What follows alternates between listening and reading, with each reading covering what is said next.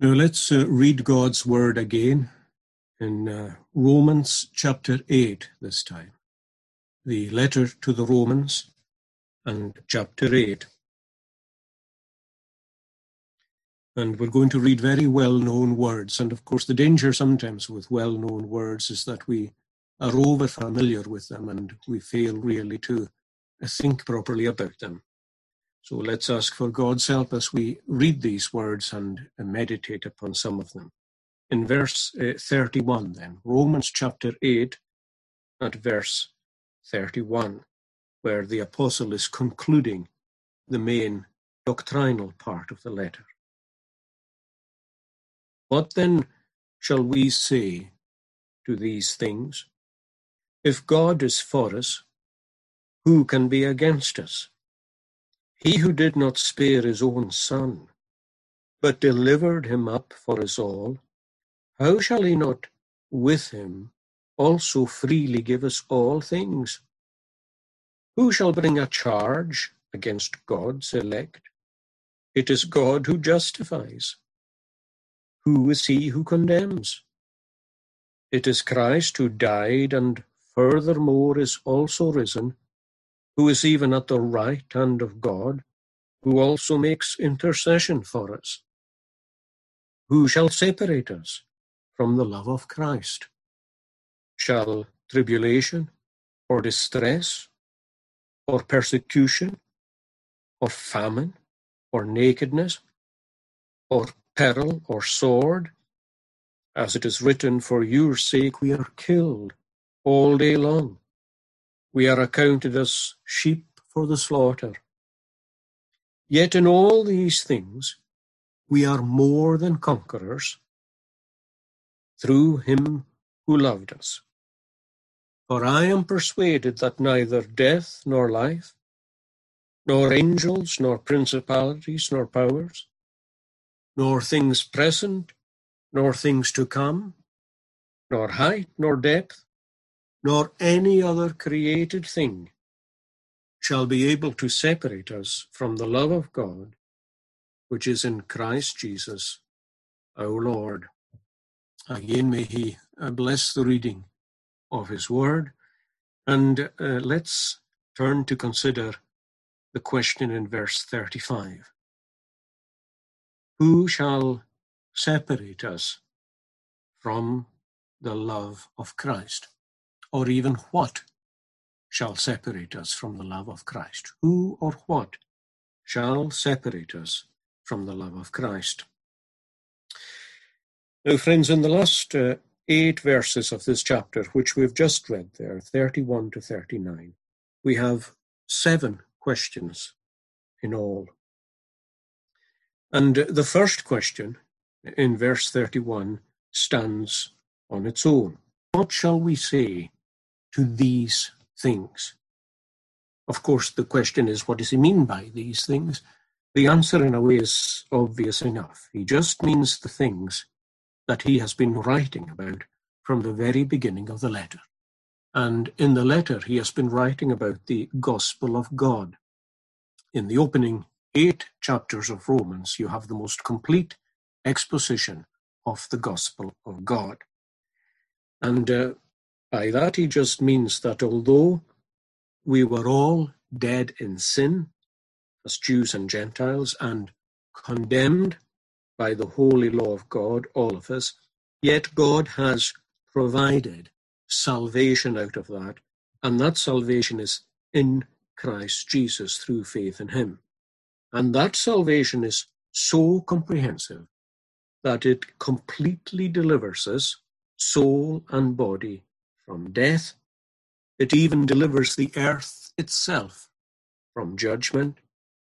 And that salvation glorifies us within God's family forever as sons of God. The highest expression of our salvation is our adoption. And having explained all that, he then closes here by asking what then shall we say to these things? In other words, how can we possibly declare the glory of these things and the wonder of them? Well, indeed, And then he follows that by another six questions. Four of these questions are subordinate in nature, but two of them are what we could call principal and important questions. And they are these. The first is, if God be for us, who can be against us? The question is almost rhetorical. If Christ died for us, and if he is living for us now to intercede on our behalf at God's right hand, he says, then who can be against us? What power can meaningfully be against us? Powers will be against us, but meaningfully, no. Uh, in other words, whatever is against us, so what? God is for us. But that leaves another question that's more important than we realize. After all, it's one thing to say that God is for us if we are in Christ, that if we believe, we are saved. But what if we somehow cease to be in Christ? The man in Christ, yes, he is blessed. But will I always be in Christ? Now, I think it's easier for the armchair theologian to answer this than for the Christian in the battleground.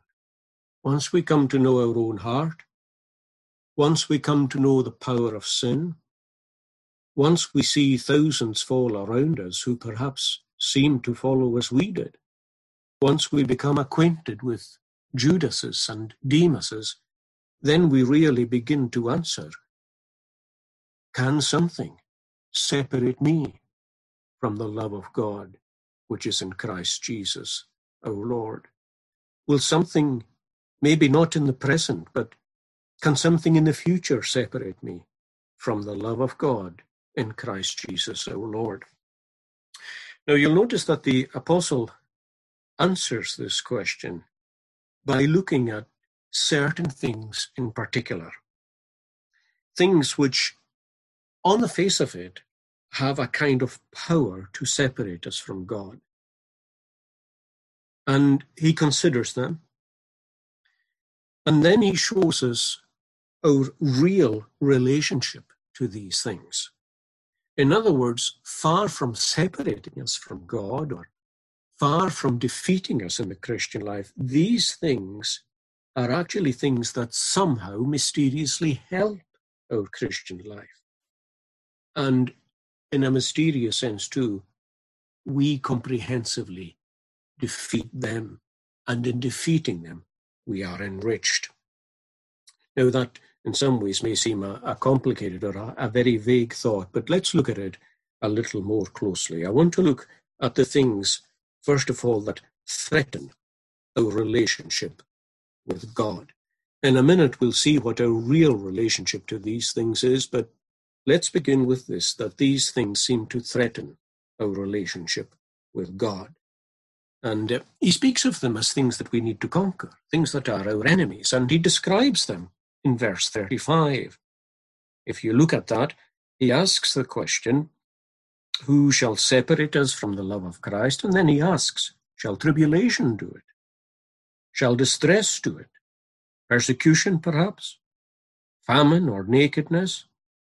or peril, or sword, the sword of death. Now, these things are all things that we consciously feel the power of. And as we'll see in a minute, we'll feel that there's something that threatens us in our relationship with God. Take first tribulation. The word means really pressure. It's used of crushing grapes. And it just means very pressing outward circumstances. I'm sure we all know them. Things that are squeezing us. And as well as tribulation, there is distress. And I think that word here refers to the inward stress and the sense of being hemmed in. The idea is there in the Greek word of being constricted by something and being in straits. So you have the pressure of outward circumstances and the sense of inward stress. that accompanies them. Then there's persecution.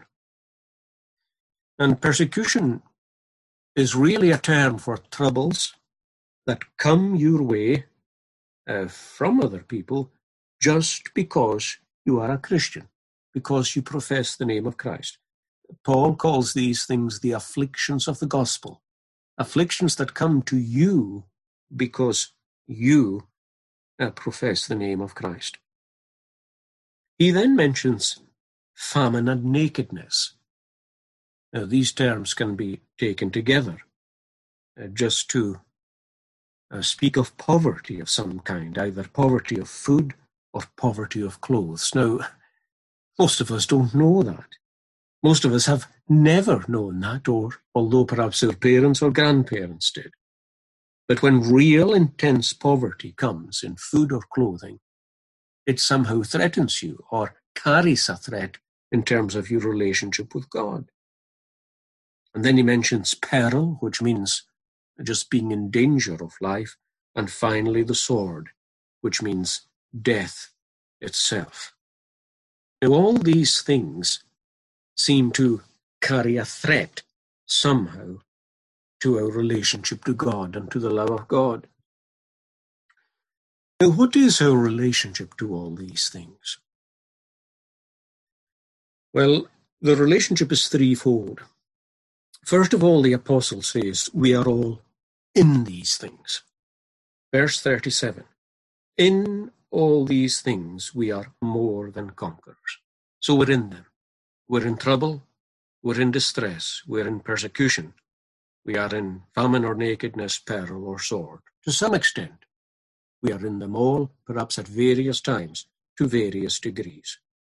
So we are surrounded by these things, and they are in themselves enemies to our faith. We're in them more or less constantly. I know that some of these things are common to everyone. I mean, who doesn't have trouble? Who doesn't have distress? But some are also there just because we are Christians, like I mentioned, persecution and sword. And there's also the fact there's a quality in these, there's a quality in all these troubles that makes them harder for the Christian than for anybody else, as we'll see in a minute. Now, Paul doesn't speak of these things as somebody who's just um, speaking in the abstract or theorizing. He's somebody who knew trouble and distress and persecution and nakedness and famine and so on to a degree that none of us really do.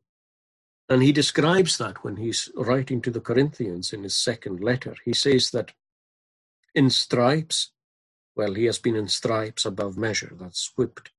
In prisons, frequently, he says. In deaths, in, in deadly situations, he says, often. From the Jews, that's from the Jewish authorities, five times, he says, I received 40 stripes minus one. The Jews would only give 39 just in case they went over the number 40. Three times I was beaten with rods, which was a serious affliction. Once, he says, I was stoned. You'll remember that he was actually thought dead. Three times I was shipwrecked. On one occasion, he says, I was a whole night and a day in the depths of the sea. In journeyings often, in perils of waters, in perils of robbers, in perils of my own countrymen, in perils of the Gentiles, in perils in the city, in perils in the wilderness, perils in the sea, perils among false brethren, in weariness, he says, and in toil, often sleepless, hungry, thirsty, often fasting, cold, and naked. And he says, beside, besides that, what comes upon me daily, my deep concern for all the churches. Now, if we are in troubles, well, Paul was in troubles, and he knew what it was to be in them. And sometimes it's a consolation to know that these things are in our brothers and sisters. The devil is an isolator. In lots of ways, he isolates. He isolates those he wishes to kill. And one way of isolating is to make you feel that your troubles are unique and no one has been troubled like you. Well, we are all in troubles. We are all in them. So we are in them. The second thing about our relationship to troubles is that we are often surprised by them. And that doesn't help when we're trying to fight them. And I think we're surprised by them in three ways. There's, first of all, a sense in which we're surprised by the very existence of troubles and distresses and persecutions. In other words, it, it's hard to shake off the idea that these things are just not meant to be in our cup. I, I've often mentioned this before in the in the pulpit, but I think when we become Christians, it's as though we haven't heard the things that were often told us in the pulpit about the Christian life being troublesome and difficult. We, we, we somehow shut that out and we come with the expectation that being a Christian means that we're not distressed anymore. We don't have troubles anymore, that the path is always smooth and the path is going to be easy. And the devil uses that expectation. He uses it so that when troubles come, like the parable of the sower, we wither away and die. But the fact is that God has never promised to keep us from troubles. Um, and it's not his, his intention to keep us from troubles. In fact, God has promised us trouble. And we like to talk about the promises of God. Well, here's a promise that we need to consider. In this world, Christ says, you shall have tribulation. That's it. I know there's another part of the text, I'll come to it later. But in this world, you shall have tribulation. Don't be surprised that it comes and especially tribulation that begins in a special way when you start to follow the Lord. Paul reminds Timothy of that. I think he was quite surprised at the intensity of the difficulty that he had, not just as a Christian, but as a, minister of the Word of God. Paul reminds him that he must be a partaker of the afflictions of the gospel. Now, these afflictions there are just that afflictions of the gospel. They are special afflictions that come just for the gospel's sake. So don't be surprised by these things. Don't be surprised by their existence. And uh, you must be in them. But as well as being not surprised by their existence, you must make sure that you're not surprised by the severity, of them. Uh, that's a fact too. They, we're surprised because the troubles are more severe than we would think they would be. In other words, this is subtly different. It's as though you said to yourself, Well, I know when I become a Christian that I will have troubles. But you don't really expect them to be that severe, even though the Bible highlights for you just how severe they can be. Who can forget God's servant Job? Some time ago we considered his experience in detail. As George Herbert said, speaking of Christ, was ever grief like mine. I'm sure Job could have said that, and in some respects that was true, leaving the Saviour out, whose grief was ever like his. But there are plenty others in the Scripture too. Jacob's experience of tribulation and distress and persecution and so on was acute. It really was acute. He wept over lost sons, over a broken family, Joseph gone, Benjamin gone. All these things, he says, are against me. And he expected to go down to the grave mourning and weeping. And uh, it's interesting that Peter warns us not just about trials, but against the fiery nature of these trials. And he, he warns us in this way. He says, Don't think it strange concerning the fiery trial which is to try you, as though some strange thing happened to you. It's not strange, that's his point.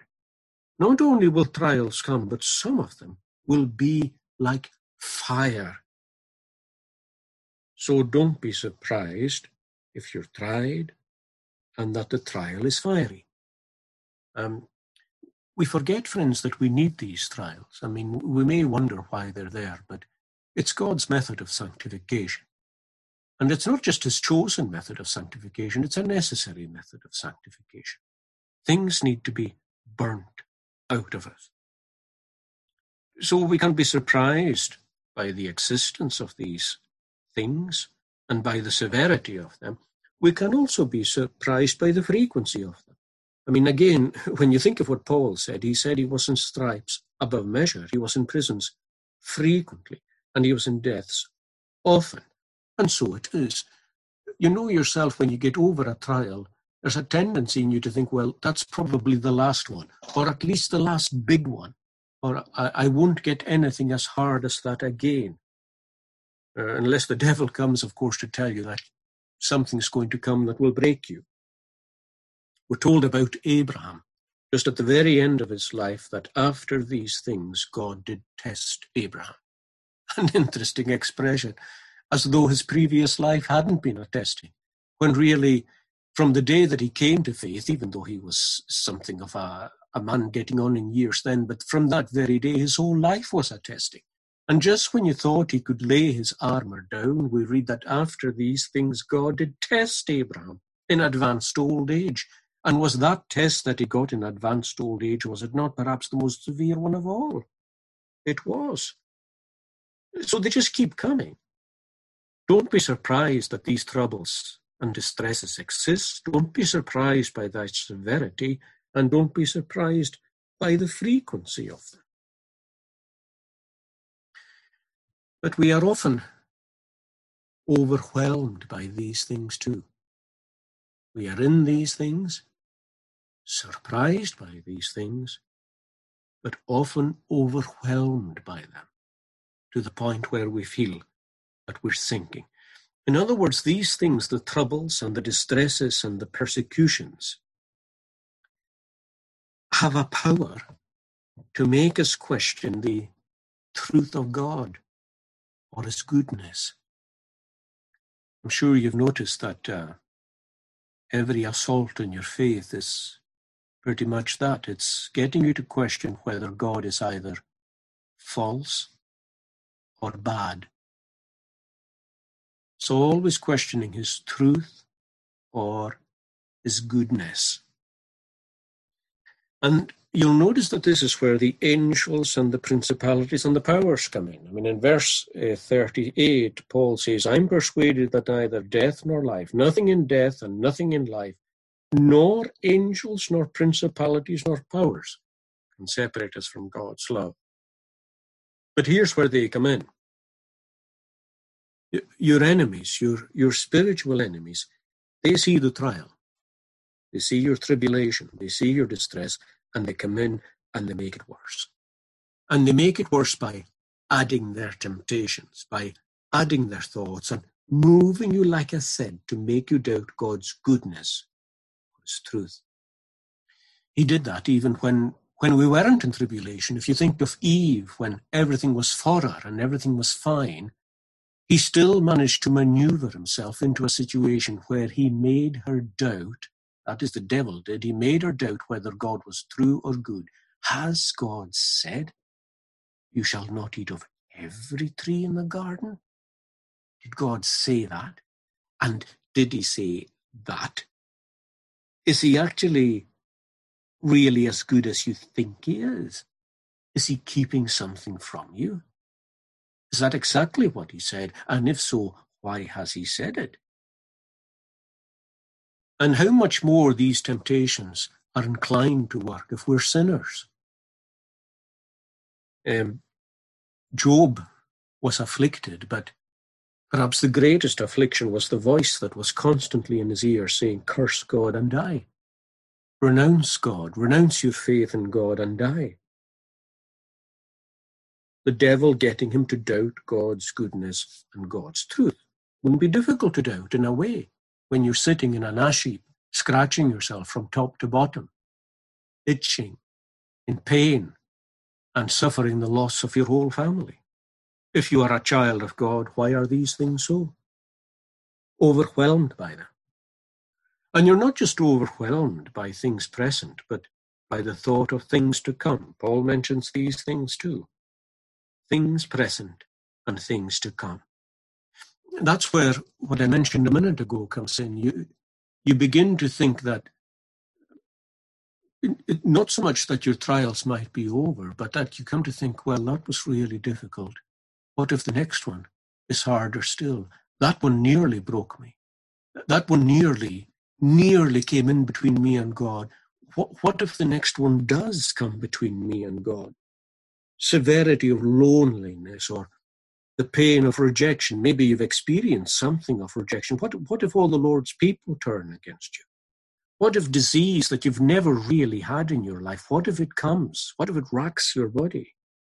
If I've run with men on foot and they wearied me, how can I run against horses, as Jeremiah says? Or if in the land of peace they wearied me, what will I do in the swelling of the Jordan? I don't know if you've ever noticed uh, how interesting it is that Paul only mentions things present and things to come as things that can separate you from the love of Christ, things present and things to come. Why doesn't he mention things in the past? Well, I think there's an obvious reason for that. The things in the past have not separated you from the love of God. You can see that. You can see even how everything's worked together for the good in the past. I'll come to that in a second, too. But you see, the devil wants you to forget the past. It's an interesting thing there's, that there's a sense in which God wants you to forget the past, too, but it's very different from the sense in which the devil wants you to forget the past. The devil wants you to forget the good things. He wants you to forget what God has done for you. He wants you to, to just move on, and he'll say to you, well, you can't, you can't make these things a problem. Well, as, as always, he's got a half-truth there. But the fact of the matter is that there is nothing that God has done for you that isn't worthy of being recorded and recalled and giving God praise and thanks for. It's part of heaven's duty and part of earth's duty to look back and give praise and thanks that you worked these things out. And I'm here today in the love of God. I am here today, still not separated from the love of God which is in Christ Jesus, my Lord, because you have worked all these things for the good. Come to that, as I said. You are to remember, as Moses said, the way in which the Lord your God has led you these 40 years. Remember the way. But in the present, we're overwhelmed by trouble and distress, and perhaps overwhelmed by the fear of what they might be in the future. So you're in these troubles. You're surprised by these troubles. And you are overwhelmed by these troubles. And you are fearful that they will come in between you and God. But that doesn't sum up your relationship to these troubles. Not at all. The most important relationship you have to these troubles is that you conquer them. And that takes us really to the heart of our text. You conquer these troubles. He, he asks, of course, in verse 35, Who shall separate us from the love of Christ? Trouble, distress, persecution? No, he says. Verse 37, In these things we are more than conquerors through him who loved us. Now, I think there's more to this uh, than meets the eye. Paul is talking here uh, about a Roman conqueror. I think we can have no doubt about that. When he refers to a conqueror, when he's writing to the Corinthians in his second letter, it is quite clearly a Roman conqueror that he has in view, coming home to Rome uh, with a welcoming procession and so on. And especially in this letter to the Romans, it's very fitting that he would speak of a Roman conqueror. They were used in the city to seeing these conquerors come home, generals who distinguished themselves in campaigns. Now, these people were genuine celebrities. They were also celebrities in the sense that they earned their status. I mean, we may or may not agree with a particular conflict, but at least they earned their status. And uh, the city honored them. There was a public holiday declared for these conquerors. People would line the streets and they would honor the conqueror. Now, the real question, I think, that's often overlooked is what were they honoring the conqueror for? And that's an interesting question. Historians argue a lot in connection with the Roman Empire what the real motive behind empire was. They didn't seem to glory in land. It wasn't the, I mean, extension of mere land was not all that important to them. It didn't even seem to be the glory of having an empire. That, that wasn't really what bothered them either. It certainly is what bothers many, but it didn't bother them. I think the real key, and I think most historians would agree with this, that the real key to their empire was slavery. Maybe we don't associate slavery with the Roman Empire, but, but we most certainly should. The life that they enjoyed, a life of bread and circuses and luxury and pleasure, had to be built on somebody's back. And that's where the importance of captives came in. And the general's glory wasn't so much in who he killed or how many he killed. That was of no use to the citizens of Rome. What was really significant was who he took captive, who he took back, the number of people that would now become slaves, and the wealth that they had. And that's why the victory parade was more glorious depending on the number of the captives and on the glory of the captives. Now, all that's got spiritual relevance for ourselves here, too. When we fight the Christian fight, we fight uh, different enemies with very different objectives in view. Now, we were thinking recently about the Christian armor just a couple of weeks ago and the importance of putting on the armor of God and fighting the good fight. The first enemy that we have is sin. And our command in connection with sin as soldiers is simply to kill it. That's the term that the apostle uses is mortify your members that are upon the earth. Put to death, he says, mortify. Uh, like the word mortuary. Anything with M O R T in it has to do with death. Believe it or not, even the word mortgage means a death grip, which I'm sure maybe you feel if you have a heavy mortgage. But anything with the word mort in it is death. Kill it. Kill sin. Put it to death. And in connection with your conflict with sin, the instructions uh, given to the angel in Ezekiel chapter 9 are relevant. Don't let your eyes spare and have no pity. The, the warfare that you have against sin must be remorseless and relentless, and you have to not let your eyes spare or have any pity. Many of us make covenants with sin and just try and take them captive and keep them under control. You can't, you can't. It's a war of extermination. So the command in connection with the enemy of sin is simply to kill. But here Paul brings before us a second kind of enemy. It's not sin this time, it's not sin, but trouble, distress and persecution, poverty of food or clothes, or peril and danger, and sword the hostility of sinners against yourself. Not sin, but the anger of sinners against yourself. The rejection of Christians. The Christians themselves are not your enemy, but the rejection that they show towards you is an enemy. All the troubles of death and life. And here the command is not to kill. You can't kill most of these anyway. You can't kill troubles. And certainly it's unlawful to kill Christians even when they are in enmity against you. But the command is to take them captive, these things. Are you in trouble? Take it captive. Are you in distress? Take it captive. Are you in persecution? Take it captive. How? Well, through the love of God, through the love of Christ. He says in verse, seven, verse 37 that in all these things, in all our troubles and so on, we are more than conquerors through him who loved us.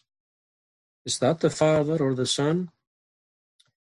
Well, it's both. I mean, in verse 35, who shall separate us from the love of Christ, he says. At the end of verse 39, at the very end of the chapter, he says that nothing shall separate us from the love of God which is in Christ Jesus our Lord. If you're going to take your circumstances captive, if you're going to take your troubles captive and your distresses and even your persecutions and your rejections, if you're going to take them all captive, you're going to do so through the love of God. Paul said the love of God constrains us. The love of God keeps us objectively. We know that that's what keeps us. It's God's love. But on our side, it's our experience of God's love and our knowledge of God's love that helps us to keep ourselves. There's two sides to our keeping, isn't there? I mean, God keeps us through his love, and we keep ourselves through our knowledge of his love and our experience of his love. And when we, we really know and feel, and they're both important, when we know and feel the love of God for ourselves, then we are able to take all these things captive. You encounter a trial or a distress or a difficulty, well, Christ's love works in you and you take these things captive. Um, take, take tribulation. Take tribulation. Are you squeezed by external circumstances? Are you pressurized by them? Well, Paul says, in the same letter, actually, in chapter 5, tribulation works patience. Let the love of Christ make it work patience. Come close to Christ. Come prayerfully to Christ and let the love of Christ, as it fills your heart, turn that tribulation into patience. And notice when it does, it won't just be for your own benefit, it'll be for others' benefit. Um, Paul says this um, interesting thing to the Corinthians. Blessed, he says, be the God of all comfort, who comforts us in all our tribulations why, he says? Just for ourselves? No. That we might be able to comfort those who are troubled with the comfort with which we ourselves are comforted by God. So you take your trouble through the love of Christ, you experience his comfort, and that gives you perseverance or patience. You carry on. And then you share that with another. The very same comfort with which you were comforted. And they persevere too. Now that's what I mean, or that's what Paul means by taking trouble captive. You can't kill it, but you can take it home as a captive. Take persecution. What can possibly be good about that? Are you meant to kill your persecutor? No. But you can take your persecutor captive. In the first place, you can rejoice. And this is what the love of Christ does for you. When you take it to Christ, you can rejoice that you have been counted worthy to suffer for him. And what's more, when you take your persecution to Christ, you can begin to enjoy what Paul calls the fellowship of his suffering. That is a distinct pleasure and benefit that comes from knowing that you have suffered with Christ or as Peter says, and I think Peter puts it, um, if anything, even, even more starkly, to the extent, he says, that you partake of Christ's sufferings, you may be glad with exceeding joy when his glory is revealed. Let me, let me say that again. To the extent that you partake of Christ's sufferings, you may be glad with exceeding joy when his glory is revealed. I think to the extent there means that the more uh, you partake of these sufferings, the greater your joy when His glory is revealed. Material lack, uh, famine, and nakedness to some extent, take it captive. How? Well, let the love of Christ turn that into contentment for you. Being content with such things as you have. That's the secret to true happiness, is it not? The assaults of the enemy, well, you can't destroy Satan, can you? No, but you can take him captive yourself. Uh, we're told in the scripture that God gave Leviathan to be food for his people. And uh, of course, Paul discovered that the thorn in the flesh which Satan had given him actually made him stronger. It only did so when he took it to the Lord and when he remembered the love of God and that God was giving him this thorn ultimately. Yes, he said it was a messenger of Satan, but it was ultimately God who was giving him this thorn in the flesh to make him stronger, so that God's strength through him would be made perfect in his weakness. And the more captives you take, the more you can take providences and difficulties and trials that come your way from God, the more you can take them captive through the love of Christ into Christian service and praise and worship, the greater your glory when you arrive home. The, the greatest conqueror celebrated in Rome was the one who had the longest train of captives. So, of course, there's a very secular and worldly reason for that. It meant that, that Rome could be propped up in her life of bread and circuses on the back of slaves.